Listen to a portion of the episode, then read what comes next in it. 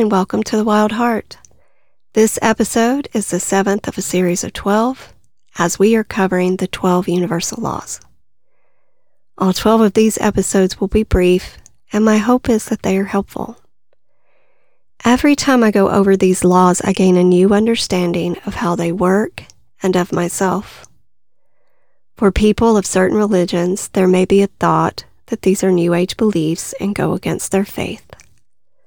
But from my understanding and perspective, these laws reinforce the teachings of most religious faiths. Please keep in mind that what I will be sharing with you are my thoughts and my understanding of these laws. I strongly encourage you to seek out your own understanding. Your opinion may be different than mine, and that's okay. But I do ask you to put aside any prejudices or judgments while you listen and see what resonates with your heart. My only intention is to bring peace to all who listen. Let's talk about the law of cause and effect, also known as the law of karma. Karma means action. By understanding this law, we can act on what we know and then experience a sense of wholeness and peace. The Buddha used the word karma specifically referring to volition. Volition means the faculty of power of using one's will. Buddha said that karma is volition because it is the motivation behind the action that determines the karmic fruit. The law of karma, or cause and effect, states that every single action produces a reaction, no matter what. Even your thoughts create movement in the universe, no matter how minute it may be. According to this law, everything you think and everything you do, your behavior and your movements affect the universe because everything is relative and nothing is separate. This may this concept may be too big to grasp, but let's think back to the first universal law, the law of divine oneness. We all, everything that exists, comes from the same source. Everything is connected. The network or web of connectivity is immensely vast and nothing is left out of it. So it only makes sense that once you set out off movement in this world, it will continue to ripple out. That ripple will travel far beyond your understanding and awareness. Metaphysically, it is said that all ripples will eventually return back to source from which they came. So if you believe in karma, you will be much more mindful of the ripples that you create. Once you start to understand cause and effect, it will become harder to believe in accidents or coincidences. In the Book of Secrets, Deepak Chopra wrote, Situations seem to happen to people, but in reality they unfold from deeper karmic causes. The universe unfolds itself, bringing to bear any cause that needs to be included. Don't take this personally. The working out of cause and effect is eternal. You are part of the rising and falling that never ends. And only by riding the wave can you ensure that the waves don't drown you. The ego takes everything personally, leaving no room for higher purpose. If you can realize that a cosmic plan is unfolding and appreciate the incredibly woven tapestry for what it is, a design of unparalleled marvel. I love that. That that is knowledge worthy of some really deep reflection because it's so rich. The truth is life isn't always fair. Things happen that seem unjust and from our perspective they're just plain unfair. But perhaps there is good karma to be gained from every unfair situation handed to us. Perhaps we are meant to gather and use grace to strengthen and ascend our soul, to ride the wave. We do not have the capacity to see or understand the plan of the universe, of God. Personally, I no longer believe in accidents or coincidences. The way things turn out may not be the intention that you thought, but they turn out the way they do because there is a karmic lesson to be learned.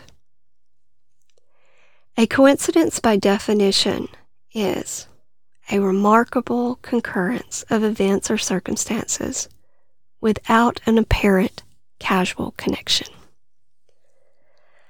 I don't buy that. Everything has a connection. I believe everything is connected, everything is relative. These things we call coincidences that happen to reach you and another at the same time. Here's an example of what a lot of people would call a coincidence.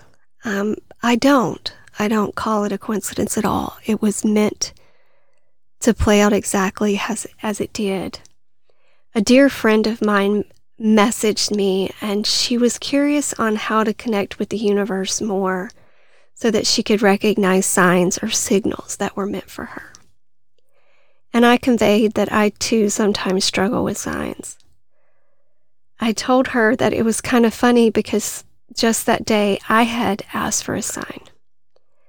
I told her that my father loved tractors and I requested that if he could hear me or if his spirit was with me, I wanted to see a tractor, not any tractor, specific, or, or a green tractor, specific color.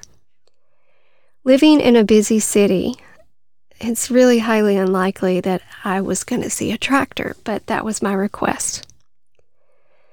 I forgot about it, and the day went on, and I hadn't seen a tractor.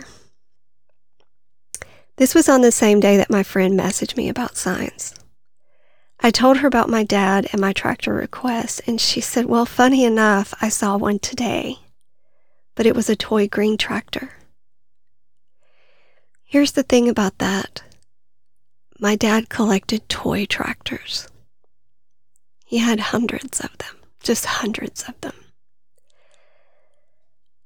I could choose to think that was a coincidence. But that was not a coincidence. There's just no way. My cause was to connect to my deceased father. The effect was connecting to my friend on that same day who messaged me about signs and me telling her about a toy green tractor. There's just no way. That's not a coincidence. I saw two other toy green tractors that day. If you knew my father, you would understand the humor behind this because he could be a little bit of a smartass. So I really love how this unfolded. It may be an accident that you forget your car keys or that you get in a car accident or you drop a dish. But the effect that something like that causes, it sends out a shift or a ripple in the universe, and that movement will alter the existence of something else. You know, often we, these situations happen like you're running late for work, something happens and you're late for work, and we're upset that we're late for work. And then later we find that if we had left on time, we probably would have been in a horrible accident. It's not a coincidence that you couldn't find your keys or that you couldn't get yourself together that day. That's the universe weaving its web. For everything that happens in this world, there is something that caused it.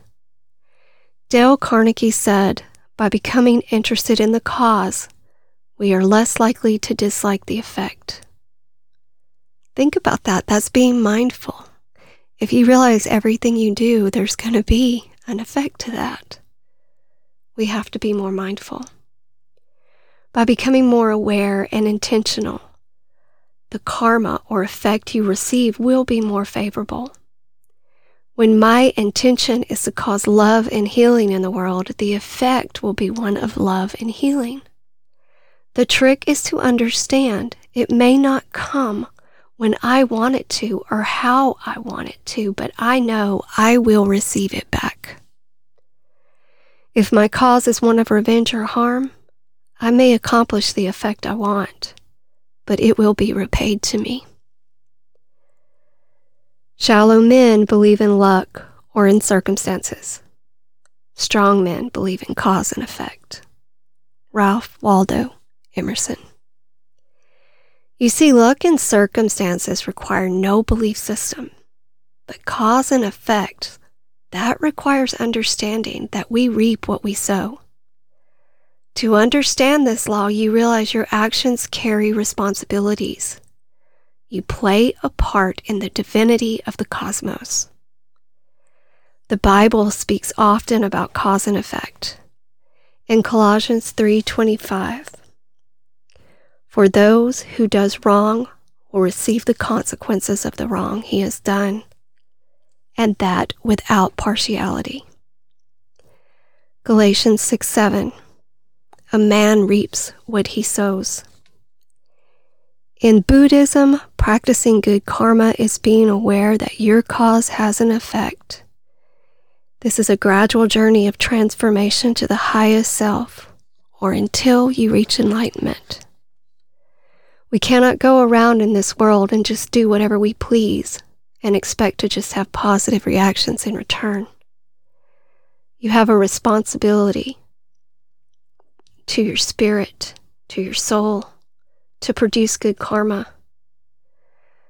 And we all owe that to the world. Everyone plays an energetic role in the state of our world. If you want to live in a healthier, happier world, then live a happier, healthier life. And don't expect to always understand when it seems unbalanced from your perspective. The rules of balance and justice are playing out in a realm and on a scope we cannot humanly comprehend.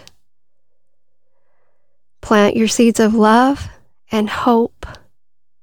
And if you plant those that love and that hope in faith, that's fertile soil, and you will reap a beautiful bounty. If you want good karma, then start being very mindful of the law of cause and effect. As it says in the book of Isaiah, if you go out with joy, you will be led forth with peace. In closing, I wish you all good karma. Our next episode is the universal law number eight, the law of compensation. Thank you for listening. Namaste, friends. We are out.